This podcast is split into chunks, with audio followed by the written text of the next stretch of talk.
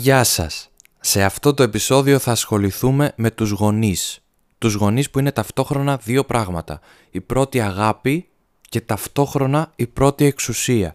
Οι γονείς μας ή οι άνθρωποι που μας μεγάλωσαν τέλος πάντων είναι η πρώτη μορφή αγάπης με την οποία ερχόμαστε σε επαφή. Μια αγάπη που έχουμε πει πολλές φορές σε προηγούμενα επεισόδια ότι έχει αποδειχτεί ότι χωρίς αυτήν δεν μπορούμε να επιβιώσουμε. Το μωρό είναι ένας καταναλωτής αγάπης.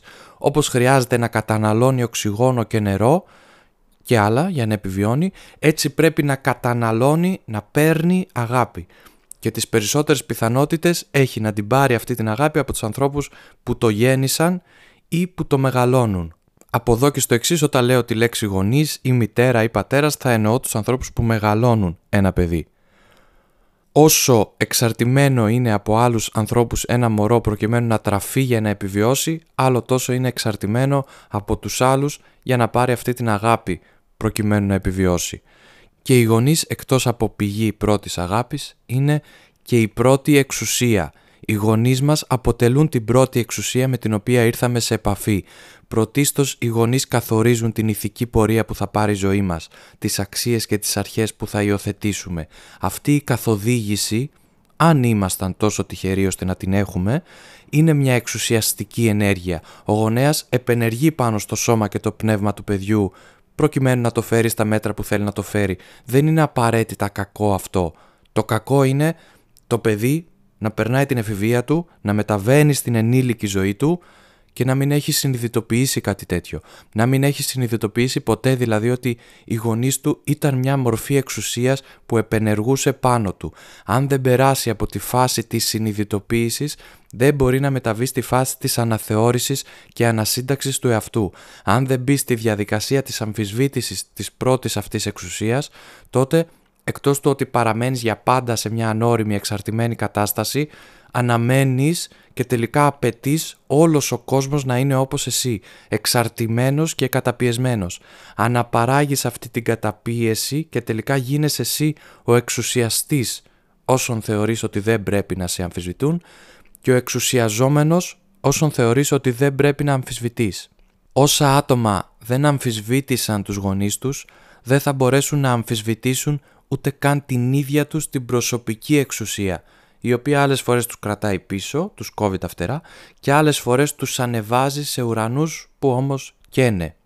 Οι γονείς θα έπρεπε να μεριμνούν ώστε το παιδί τους να πετύχει τον αυτοέλεγχο. Αλλά για να γίνει αυτό πρέπει να γνωρίζουν ότι το παιδί τους θα μάθει να ελέγχει τον εαυτό του μόνο όταν αμφισβητήσει όσα το έφτιαξαν. Και στόχος δεν είναι να καθαιρέσουμε τους γονείς μας από το θρόνο της πρώτης εξουσίας ώστε να κάτσουμε εμείς αυτό το θρόνο, τους αμφισβητούμε ώστε να μην χρειάζεται να υπάρχει θρόνος. Στην Ελλάδα τους σήμερα νιώθω ότι υπάρχουν μόνο θρόνοι. Αν είναι δύσκολο για μας να αμφισβητήσουμε την πρώτη εξουσία, τους γονείς μας, τότε θα είναι εξαιρετικά δύσκολο να αμφισβητούμε με υγιή τρόπο το οτιδήποτε ή τουλάχιστον να αμφισβητούμε όσα θα έπρεπε να αμφισβητούμε.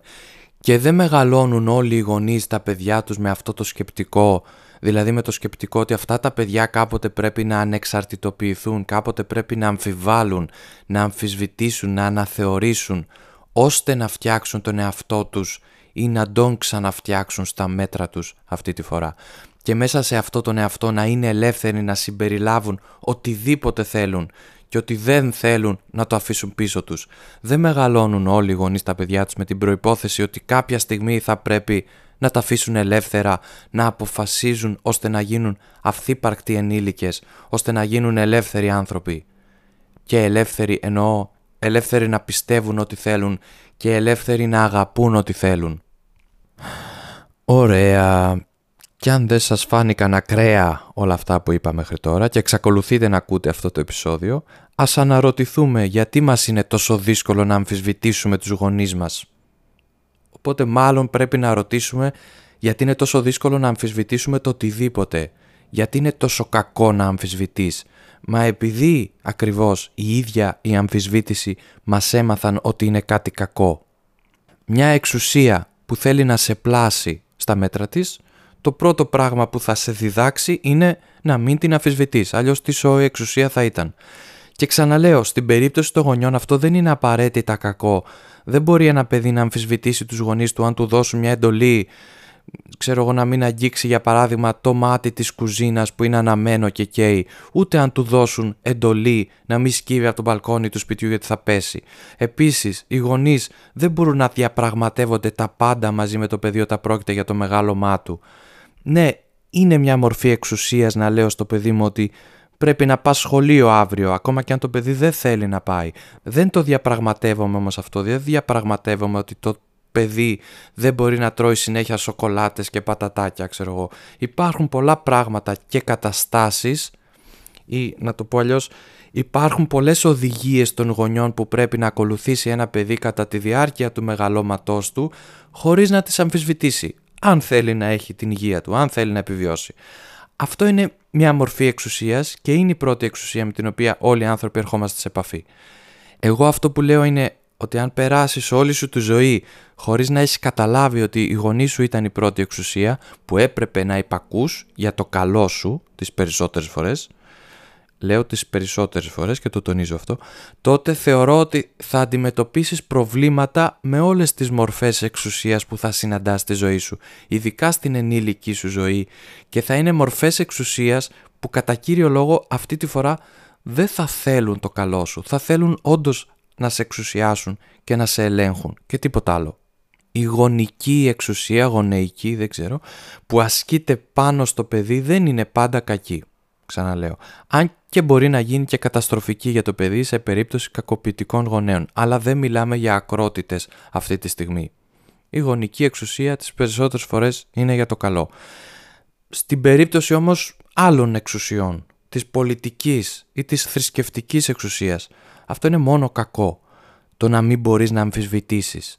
Και το να μην μπορείς να αμφισβητήσεις υποδεικνύει έλλειμμα ελευθερίας, κριτικής σκέψης και δύναμης χαρακτήρα και τελικά έλλειμμα αξιοπρέπειας. Αν όμως οι γονείς φοβούνται να το δείξουν αυτό με κάποιο τρόπο στο παιδί τους, φοβούνται δηλαδή να μεγαλώσουν το παιδί τους έτσι ώστε το παιδί κάποια στιγμή να έρθει η ώρα να καταλάβει ότι μια μορφή εξουσίας πρέπει να είμαστε σε θέση να την αμφισβητούμε και να τη βάζουμε κάτω από το μικροσκόπιο της κριτικής μας σκέψης, αν δεν θέλουν οι γονείς να το κάνουν αυτό ή δεν μπορούν για τους χύψη λόγους, ακόμα και αν αυτοί οι λόγοι σημαίνει ότι αυτοί οι γονείς ήθελαν να κακοποιούν το παιδί τους, τότε αυτό το παιδί μπορεί να μεγαλώνει ως άνθρωπος εξουσιαζόμενος από κάποιους, αλλά και ως εξουσιαστής για κάποιους άλλους ανθρώπους. Η ίδια η αμφισβήτηση είναι εξέλιξη, εξέλιξη στη σκέψη. Η αμφισβήτηση είναι η εξέλιξη της σκέψης μας. Κάθε φορά που αμφισβητούμε για κάτι, καλούμαστε να πάμε τη σκέψη μας ένα βήμα παραπέρα. Η θρησκεία πρώτη μας μαθαίνει ότι αμφισβήτηση σημαίνει μάλλον κάτι κακό, μάλλον έλλειψη αγάπης ή υποδεικνύει μια έλλειψη αγάπης. Δεν γίνεται να είσαι πιστή ή πιστός μιας θρησκείας και να αμφισβητείς το Θεό της. Αν αμφισβητώ κάτι δεν το αγαπώ και πώς γίνεται να μην αγαπώ τους γονείς μου; Είναι ένα σοβαρό αμάρτημα, ένα σοβαρό ηθικό έγκλημα. Άρα αν τους αγαπώ οφείλω να μην τους αμφισβητώ. Μία από τις δέκα εντολές της πιο γνωστής σε εμάς θρησκείας άλλωστε είναι το να αγαπάς και να τιμάς τον πατέρα και τη μητέρα σου no matter what. Έχουμε συνδέσει την αγάπη με την έλλειψη αμφισβήτησης μεγαλώνοντας. Σε αγαπώ, άρα δεν σε αμφισβητώ. Ή σε αμφισβητώ, άρα δεν σε αγαπώ. Η αγάπη και η αμφισβήτηση είναι δύο έννοιες που συχνά θεωρούνται αντίθετες. Ωστόσο, η πραγματικότητα είναι ότι δεν είναι απαραίτητα συγκρουσιακές. Η αγάπη μπορεί να είναι πηγή αμφισβήτησης και η αμφισβήτηση μπορεί να ενισχύσει μια αγάπη. Μια επιστήμονας, για παράδειγμα, που αγαπά την επιστήμη της, δεν φοβάται να αμφισβητήσει τις υπάρχουσες θεωρίες. Αντιθέτως, η αμφισβήτηση είναι απαραίτητη για την πρόοδο της επιστήμης. Η αμφισβήτηση επιτρέπει στην επιστήμονα ή στον επιστήμονα να ανακαλύψει νέα πράγματα και να εξελίξει τις γνώσεις της και αυτό που αγαπάει, την επιστήμη της δηλαδή. Το ίδιο ισχύει και για άλλες μορφές αγάπης. Για παράδειγμα, μια καλλιτέχνης ή ένας καλλιτέχνης που αγαπά την τέχνη της δεν φοβάται να αμφισβητήσει τα δικά της έργα. Αντιθέτως, η αμφισβήτηση της επιτρέπει να βελτιώσει την τέχνη της και να εκφράσει καλύτερα τον εαυτό της ή τον εαυτό του. Ακόμα και στις ανθρώπινες σχέσεις, η αγάπη μπορεί να οδηγήσει σε αμφισβήτηση. Για παράδειγμα, ένα παιδί που αγαπά τους γονείς του καθώς μεγαλώνει μπορεί να αμφισβητήσει τις αξίες και τις πεπιθήσεις τους. Αυτό δεν σημαίνει ότι πάβει να τους αγαπάει. Αντιθέτως, η αμφισβήτηση μπορεί να είναι ένα σημάδι ότι το παιδί θέλει να μάθει περισσότερα για τους γονείς του και να αναπτύξει τις δικές του απόψεις. Η αμφισβήτηση είναι μια διαδικασία που απαιτεί θάρρος και ανοιχτό μυαλό και είναι μια διαδικασία που μπορεί να οδηγήσει σε βαθύτερη κατανόηση και επομένως βαθύτερη αγάπη. Το πρόβλημα δεν ξεκινάει όταν ξεκινάει η αμφισβήτηση. Το πρόβλημα ξεκινάει όταν δεν έχει δοθεί χώρος, χρόνος και κατάλληλη αγωγή σε έναν άνθρωπο ώστε να έχει την ελευθερία να αμφισβητήσει.